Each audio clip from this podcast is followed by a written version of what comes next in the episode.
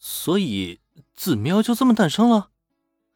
平泽唯这一系列动作让所有人都没有反应过来，任谁都没想到他竟然这么大胆，直接把猫耳发卡戴在了一个初次见面的陌生粉丝头上，顺便呢还给人家取了一个子喵的称呼。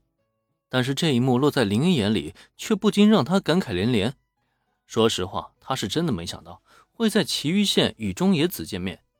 这个下午茶乐队的真正第五人。轻音部不可或缺的最后一块拼图，居然在这里拼凑完成了，真是无论如何都无法想象啊。可更让他吃惊的还是子喵的诞生。谁能想到平泽唯会以这样的方式让中野子戴上猫耳，被称为子喵呢？难道说一切都是冥冥之中天注定吗？可不得不说，子喵这个称呼果然是真的很适合眼前这个双马尾少女啊！啊！眼瞧着面前愉快拍手的平泽唯，中野子的目光呆滞，完全没想着取下头上的猫耳，只是愣愣的看着对方，不知道该如何是好。多亏了这个时候还有一个温柔的晴吹大小姐登场。抱歉啊，小维只是在跟你开玩笑。如果他有什么过火的地方，我在这里代替他向你道歉。性格温柔的晴吹大小姐很擅长这种善后工作。这一番话说出口后，只见对面的中野子反应过来，是连连摆手摇头：“啊，嗯嗯，没关系，没关系，我，哎，我很开心。”作为一个粉丝，能够与偶像这么近距离接触，对于中野子来说，的确是一件非常开心的事情。虽然自己粉上的下午茶乐队成员要远比想象中还要古怪一些，但是无论如何，他们毕竟都是自己的偶像啊！被偶像亲切对待，被偶像戴上猫耳称为“子喵”，又被偶像温柔道歉，这种事情对于他这个默默无闻的小粉丝来说，简直就是天大的幸事，好吧？想到这里，中野子突然站定在原地，朝着大家深深的鞠了一躬。嗯。非常对不起，阿雷，中野同学为什么要道歉呢？中野子突然鞠躬道歉，让晴吹大小姐有些惊讶。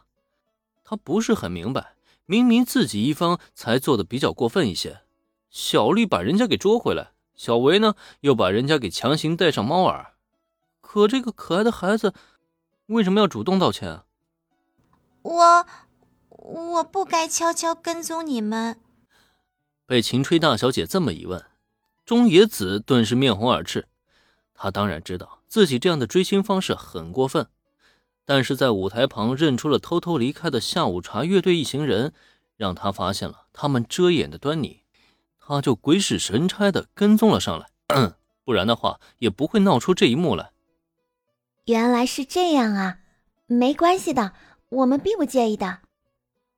听到钟爷子老实道歉，秦吹大小姐稍稍愣了愣之后，随即露出了暖心的笑容。如果跟踪他们的是一个怪叔叔或是狂热私生饭，那肯定是要报警抓人的。但换成这么一个可爱的女孩子，谁也没办法对她说出苛责的话语啊。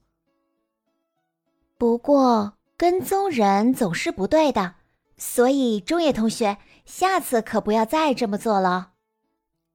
没有责备中野子的跟踪，可随即秦吹大小姐在想了想之后，还是微笑着提醒他，让他下次啊不要再这样了。毕竟不管怎么说，这都不是什么好事儿。啊，是我下次绝对不会了。有了秦吹大小姐提醒，中野子立刻立正敬礼，表情严肃的表示自己绝对不会再犯了。不过这样的一幕却不由得让大家笑出声来。这个小姑娘实在是太可爱了。嗯，那个，不知道大家为何发笑。做出保证的中野子目光中带着迷茫，但是被这笑声感染，最终他也不由自主的挠了挠后脑勺，发出了一声傻笑。总觉得今天发生这一切，就好像是做梦一样。他真的无法想象，自己竟然有一天能跟这些崇拜的偶像谈笑风生。然而这一切都不是做梦。等等，既然不是做梦的话，我能请大家给我签个名吗？拜托了。能够遇到偶像的机会，简直是可遇不可求啊！中野子深刻的认识到这一点，因此在反应过来之后，他忙不迭的翻过背后的小包，一通的翻找，最终呢，从包里找出了一个小巧的记事本，郑重其事的递到大家面前。签名吗？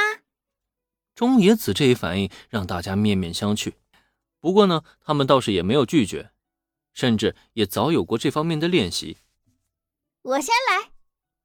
片刻的迟疑后，田井中律第一个接过了中野子的记事本，翻开空白的页面，提笔一阵的龙飞凤舞。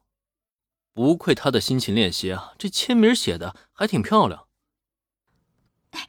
谢谢，真的非常感谢。